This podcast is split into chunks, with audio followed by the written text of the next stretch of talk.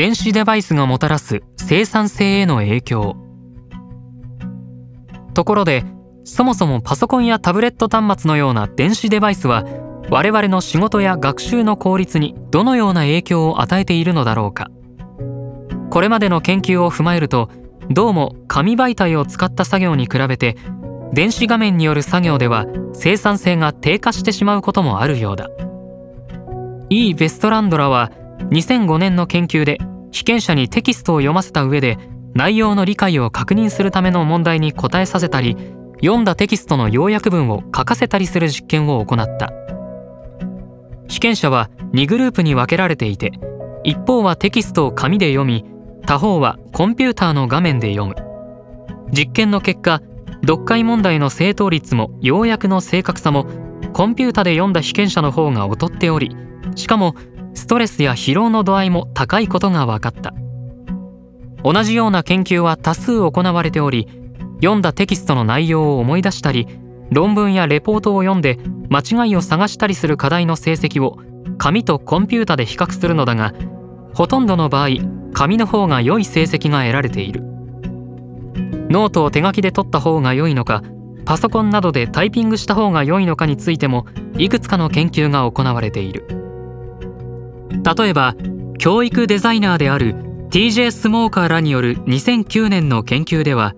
手書きとタイピングとではどちらの方が情報が記憶に残りやすく認識しやすいかを比較する実験が行われた。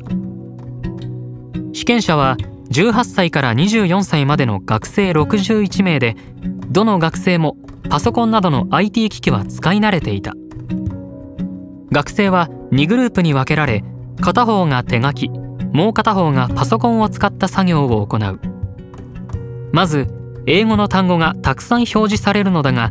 手書きグループの場合はそれが紙に印刷されておりパソコングループの場合は画面に表示される。それぞれの単語を各学生は手書きもしくはパソコンのタイピングで書き写していく。書き写しが終わったら各学生は5分間で自分が先ほど書き写した単語を思い出せるだけ思い出して紙グループは紙にパソコングループはパソコン上に書き出す。ここで正しく書き出せた単語の数と間違った書き写しには含まれていなかった単語の数がチェックされる。